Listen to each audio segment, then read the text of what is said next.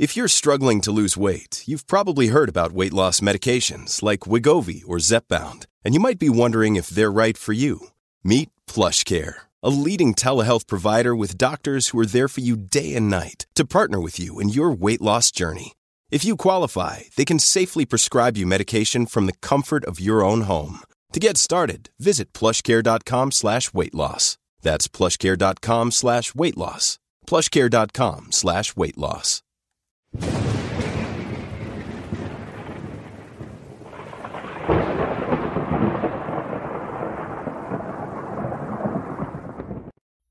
Sometimes we need a diversion from the collapse of civilization that is unfolding around us. While our leaders battle among themselves to lay the blame for our current crisis on one another, and while real attempts to address the problem are either torpedoed in the name of partisan politics, or at least the situation is taken advantage of for partisan gain, there is still a battle being fought for the heart and soul of Catholicism.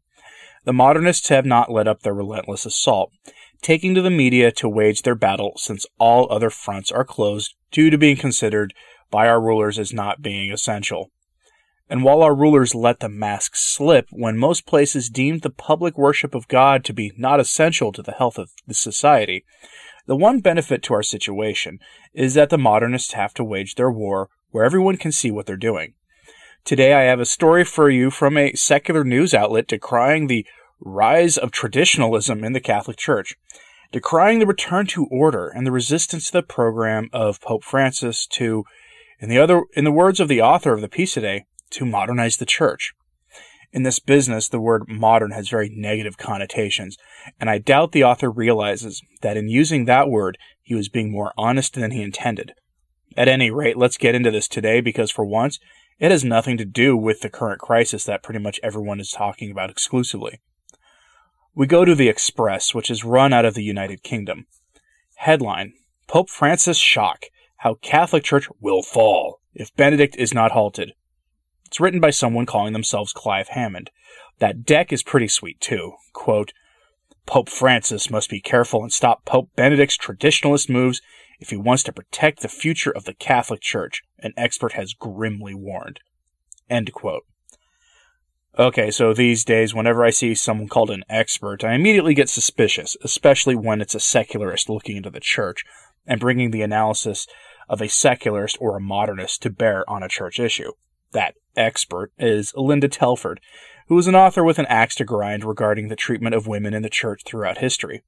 Now, Hammond and Telford have this to say in the article, where they discuss how Francis has consistently rejected calls to change the church and bring it into the progressivist utopian vision for the Catholic faith. This has perplexed progressives and, might I add, been viewed with reasonable amounts of suspicion every time it appears to happen by people in the traditionalist sphere. Anyway, Hammond goes on to say the following quote, According to author Linda Telford, writer of Women of the Vatican Female Power in a Male World, Benedict is the main reason behind this reluctance for change. She fears that as a result, the Catholic Church may not be able to modernize quickly enough to keep its worshippers engaged. Many have argued that while he is still alive, Pope Benedict is able to exert an unusual amount of authority over those in the higher echelons of the Church, which has led to Pope Francis being unable to fulfill his modernization mandate, and this is a major concern for Miss Telford. She told Express.co.uk Pope Benedict, who has also had his own issues as he has been in the role, is very much a traditionalist who basically took the church back beyond the level of Paul VI. Instead of allowing the changes that John Paul I desperately wanted to bring, Pope Benedict took the church back, I fear, and now Pope Francis is desperately trying to get it back. You simply have to. Everything has to progress. And even now, Catholics in Italy and other Catholic countries are left with the dilemma of do we exactly what do what the church tells us, or do we calmly ignore the bits we just don't like, such as contraception? A lot of Catholics don't like contraception, but they have no alternative. Nobody can afford to have 12 kids these days. They have a dilemma to live with which will eventually, in a new generation, lead people to leave the church unless these matters are dealt with, and some easing of these matters are done, I think. End quote.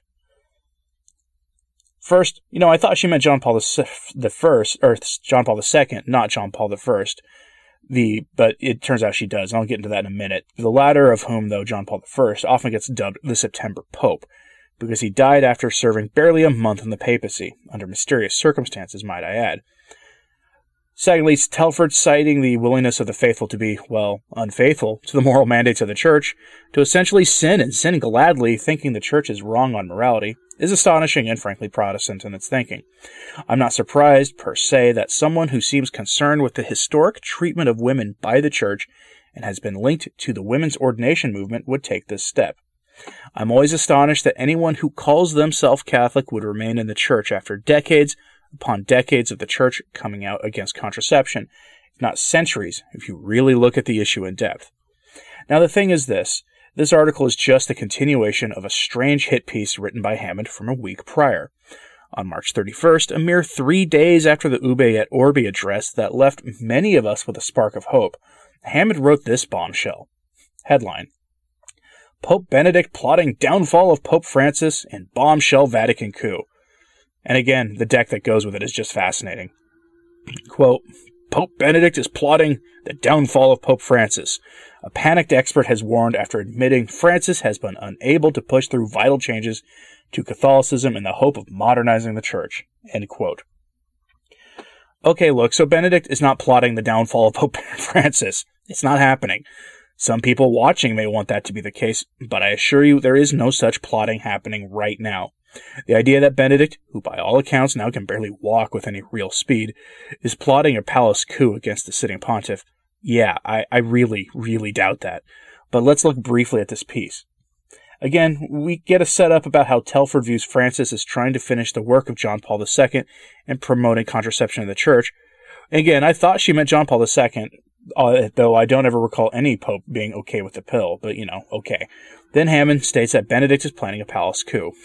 Then we get this quote, she explained that John Paul I had been determined to instigate change, especially on the topic of contraception, after he saw firsthand the issues surrounding sex and poverty. John Paul I's brother, Miss Telford said, had numerous children, but he and the infant's mother struggled to feed them. Such was the condition of their life. Had contraception been allowed, John Paul I's brother may not have lived through such abject poverty, she claimed. But when asked whether Francis would be able to bring about those liberal alterations to secure his legacy as head of the Vatican, Miss Telford said, told Express.co.uk she felt that as long as Benedict was alive and in the church, no such moves would ever be made. She said, I'm afraid that Pope Benedict is rather an opponent of any change. He's a very strong traditionalist, and in the Vatican, there are far too many of them. Sorry, these backward looking traditionalists who don't want any kind of change. I think, of course, it is all leading to the fact that if you f- if you free women of contraception with marriage to a priest, even you're leading inevitably to the female priesthood, or at least a part female priesthood, which is a terrifying thought for most people who are in the higher echelons of the church right now. She added. At a time when I think the church needs to change, it is losing the faithful in many countries now. It needs desperately to change and accept the differences in the change of position of women throughout the world. End quote. And there you have it. As it turns out, she did mean John Paul I, though even after br- only briefly digging into it, it turns out he wouldn't have overturned Humanae Vitae, would have taken a more permissive tone on the issue. You know, like we've seen for 50 years anyway from our bishops. but it's a moot point, since he only served for barely a month before passing away. But remember this, folks, that in this dark, these dark days, we are still dealing with the threat of the modernists in the church, with the battle for the heart and soul of Catholicism. We may be in the early stages of the chastisement now, or maybe this is just a foreshadowing of things to come. I don't really know, but this should serve as a warning. Our opponents are not resting, and neither should we. They want to change the church. They battle for the ordination of women, a married clergy, a contracepting society, and a church that embraces the sterile culture of death that has at least partially led us to where society is now in this current crisis. But I'll say this much for her. She's being honest. She truly believes that the church must embrace faithless secularism and sterile relations in order to survive. What she might be truly alarmed by is that the average age of traditionalist parishes is about 20 years younger than the non traditionalist parishes. In fact, while this is an anecdotal in my experience, the more secularized and sterile a parish is, the older the average age of its parishioners tend to be. Traditionalism is growing, and the call to return to tradition, so to speak, is one that many younger Catholics are flocking to. And if my math is wrong, at least in the US and Western Europe, if traditionalists are having several kids and adopting a few more, and contracepting couples in the church are only having one or two children, then it's only a matter of time before the demographics don't work in the favor of the modernists. Unless, again, unless my math is wrong. So, in closing, I know what some of you are saying. Benedict is no real traditionalist. But remember, to the modernist looking at this situation, Benedict is the next best thing to Pope St. Pius X. I know that sounds ridiculous to most of us, but to them, Benedict is absolutely terrifying and to be opposed at all costs. The sense of alarm was almost certainly fed into when Cardinal Sarah and Benedict co wrote that book defending the celibate priesthood. And if you have seen the Ignatius Press version of that book, it clearly has att- attributions to Benedict XVI on specific chapters. So, yes, he co wrote that book. I'm sure you remember the firestorm of controversy that happened when that book was announced, which seems like an eternity ago now. It's amazing what a civilization wide crisis does to your perception of these things. Let me know what you think of this in the comments. Remember, they're not resting in the battle for the future of the church, and we can't either. Anyway, thank you for listening and for your support of this channel. It is greatly appreciated, especially in these uncertain times.